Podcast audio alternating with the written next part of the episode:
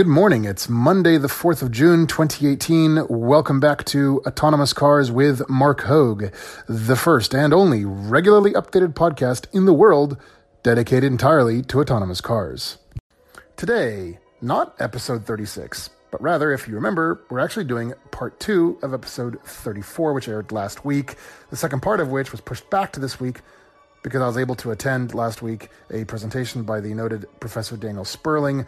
His new book, The Three Revolutions The Convergence of Automation, Electrification, and uh, Carpoolification, if you will. Really fascinating presentation. I am hugely uh, thrilled that I was able to attend, uh, about which I gave a nice overview in our previous episode, which aired on Friday. I have to say, if there's one episode on this podcast that you listen to, make it that one. I genuinely believe it's the most fascinating one that uh, I've had the chance to do so far in these uh, nearly four months of doing this podcast. So do give it a listen. But today, indeed, we are going back to episode 34, part two, in which we discuss the gradual rollout of autonomous cars, which I believe to be more akin to uh, Star Trek transporters. Bear with me, you'll see what I mean. Uh, Waymo makes an astonishing additional purchase of 62,000 Chrysler Pacificas to join their autonomous car fleet, and SoftBank dumps a whopping two and a quarter billion dollars into GM's self-driving car unit, Cruise Automation, based here in San Francisco. All this right now. Let's dive in.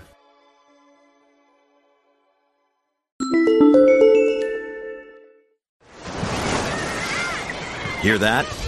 Believe it or not, summer is just around the corner. Luckily, Armor All, America's most trusted auto appearance brand, has what your car needs to get that perfect summer shine.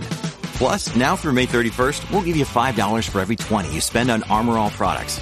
That means car wash pods, protectant, tire shine, you name it. Find out how to get your $5 rebate at armorall.com. Armor All, less work, more clean. Terms apply. So I think that autonomous car tech is going initially to ramp up with the greatest acceleration in the commercial space, followed secondly by adoption in the sort of consumer passenger space. So I say this, of course, somewhat tongue in cheek, but for those of you who grew up with Star Trek, and even those of you who did not, you're certainly well aware, I'm sure, of the uh, ubiquitous technology of transporters, which convert matter into pure energy and zip you along from A to B. Now, in Star Trek's uh, future history, as it were, uh, transporters were rolled out, first of all, with applications solely in the commercial space, where sort of goods and stuff generally would be transported, but not humans. Obviously, not so bad if your shipment of fruits and vegetables get lost mid energy transit. Uh, not so good if your human passengers get turned into vegetables or worse along the way. So I think that this is what we're going to see. Uh, initially, the uptake uh, will be, I think, greater in the commercial space. Certainly, we've seen a lot of progress being made on commercial trucking, utilizing autonomous technologies. There's Otto, there's Starsky Robotics. There's quite a few, right? And of, of course, Tesla, too, taking a stance, rolling out their um, uh, Tesla uh, big rig truck. Uh, so I, I, think it's an important discussion to understand why this is going to be the case. I mean, on the one hand, don't get me wrong, I I'm still a huge believer that we need to continue to fast track the rollout of autonomous tech for humans, for passengers. Uh, this, of course, being the biggest selling point with respect to safety. On the other hand, um, I I see the huge value, of course, in commercial application for uh, autonomous technology. The the downside, of course, is what it's going to mean for the countless humans who rely on truck driving jobs to make a living. So, if I'm not mistaken, here in the United States at least, uh, truck driving is the number one employment for Americans. Um, I think it's something like, I don't recall the numbers off the top of my head. Sorry. I want to say something like 700,000 to a million truck drivers in the US. Um, this is a really huge thing. Um, and obviously, the idea of putting out all these people, you know, out of work, this is a really terrifying thing. Now, obviously, I know a lot of you are going to say, "Yeah, but Marc, hold on. We've had we've had uh, technological uh, revolutions in the past, which put many many people out of work." And yeah, I know, and, I, and I've said the same thing, but I think this might be a little bit different. Um, I think this is going to be more disruptive, meaning it's going to affect more people over a much smaller period of time. So yeah, it's true. We no longer have I don't know. Uh, you know, we don't have as many blacksmiths necessary to take care of the hooving of horses in cities. That's true. Um, but but this happened sort of more gradually, I guess, right? I mean, the the automobile didn't roll out overnight. It kind of occurred over what 30 years or so. I think what's going to happen is autonomous trucking. Um, well, yeah, auto- autonomous trucking, so autonomous technology in the commercial space, that's going to actually ramp up really, really quickly.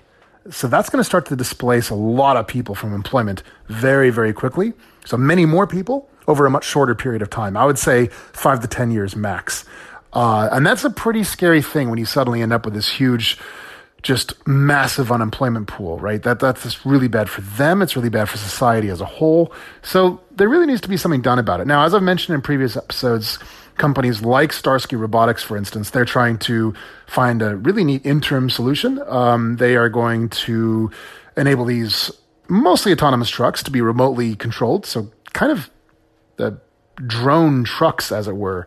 So they will be essentially fully automated on the freeway stretches of the journeys.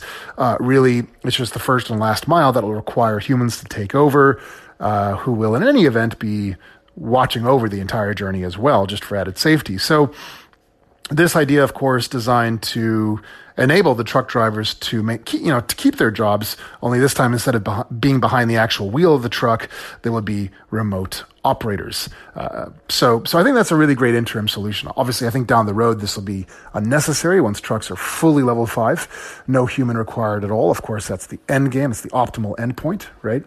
Um, but yeah, let me know what you think uh, about the the rollout. So I, I, guess what I'm trying to say, if I was to kind of graph this on a piece of paper, I would say the initial acceleration of rollout of a to- of, of, of automated tech generally is going to be fast tracked. First of all, with commercial use. Um, after which, a little bit after which, there's going to be an accelerated uh, adoption in the consumer space as well, passengers, car ownership, and so on, and especially carpooling usage, fully automated. This is going to roll out more grad uh, more quickly after the commercial adoption. So, yeah, let me know what you think on this, um, and we can discuss more of it in the future. Another day is here, and you're ready for it. What to wear? Check. Breakfast, lunch, and dinner? Check. Planning for what's next and how to save for it? That's where Bank of America can help. For your financial to-dos, Bank of America has experts ready to help get you closer to your goals. Get started at one of our local financial centers or 24-7 in our mobile banking app. Find a location near you at bankofamerica.com slash talk to us. What would you like the power to do? Mobile banking requires downloading the app and is only available for select devices. Message and data rates may apply. Bank of America and a member FDIC. All right, so these next two segments, largely related to one another, let's dive in and talk about Waymo. They've just announced a staggering 100x increase to their Chrysler Pacifica minivan uh, autonomous car fleet. They've just finalized a 62,000 vehicle purchase from Fiat Chrysler to expand this fleet. This will be used not only for their Phoenix ride hailing program, but also finally back on their home turf in California, specifically the San Francisco Bay Area. They're going to roll out ride hailing there as well. What's really interesting about this, though, it's not so much just the sheer number of vehicles, but actually it's the the the the, the business strategy going forward. One of the one of the criticisms that Fiat Chrysler and Sergio Marchionne have received generally is that they haven't really been putting enough uh, emphasis into hybrid and electric vehicles, and indeed even autonomous vehicles. Well, now it turns out they're willing to do some licensing deals, and so is Waymo. The idea is that Waymo, of course, will continue to develop and roll out uh, autonomous car tech using these Chrysler vehicles. But moreover, they're going to finally license out their autonomous car tech to all of Chrysler vehicles uh, so they can all have this stuff baked in from the factory. This is a pretty incredible thing, and frankly, it's the first I've heard of. It's the first I can certainly think of off the top of my head about such a licensing play being put to uh, to the real world. I've often suggested that I think this is the uh, the direction that Apple is going to go, as unaptly as it sounds. Apple, obviously, not really known for licensing stuff to anybody.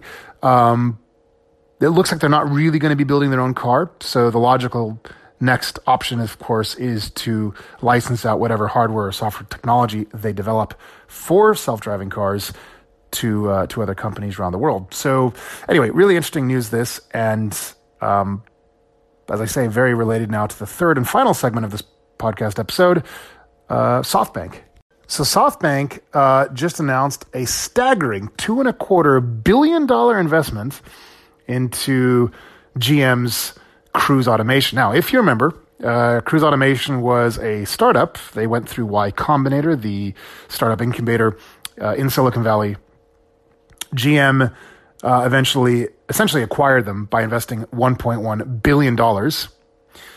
And they've really been kind of at the forefront of fast tracking autonomous car tech. You, for those of you living in the San Francisco Bay Area, specifically in San Francisco itself, you may have seen by now quite a few times, as I have seen, um, these awesome, plucky little Chevy Bolt electric vehicles driving around, all sort of kitted out with LiDAR. Impossible to miss, honestly. If you see them on the street, you'll know it when you do. Uh, driving around the streets of San Francisco, really incredible things, these. Um, but yeah, so now SoftBank has invested, yeah, two and a quarter billion dollars. This, of course, to continue fast tracking the development and indeed the rollout of these vehicles. Uh, you may have seen that Cruise Automation was the company which put out a really fantastic image of what a level five Chevy Bolt cruise automation car would look like, namely no steering wheel, no steering wheel, and no. Uh, I was going to say gas pedal. We've got to stop saying gas pedals for electric cars. Let's call them go pedals.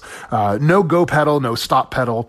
Uh, really exciting to see this. Obviously, it would be nice to see a more thoroughly fleshed out interior rather than simply the deletion of a steering wheel and pedals, as it were. But uh, in any event, this this is just an astonishing amount of cash. I mean, this now brings it to over three billion dollars. So very exciting to see what you know where they go with this in the coming years ahead. All right, well, there you have it. Um, I think that's going to be a wrap for today after several rather lengthy episodes. I hope you won't mind a somewhat shorter episode to the usual 15 minutes. Um, but uh, as always, thank you so much for listening. Please be sure to share this with your friends and colleagues. And of course, reviews you leave me, uh, especially on Apple's iTunes podcasts, very much appreciated indeed. Uh, as a reminder, if you're listening on anchor.fm, you can always leave me a voicemail. I promise to get back to you. You can reach out to me on Twitter at Marc Hoag. And of course, on LinkedIn, you can find me there as well. But uh, without further ado, have a wonderful next couple of days. I promise to loop back on Wednesday for episode, uh, yep, it will be 36 finally. Um, again, thank you so much for listening. Have a wonderful couple of days. Until next time, bye bye.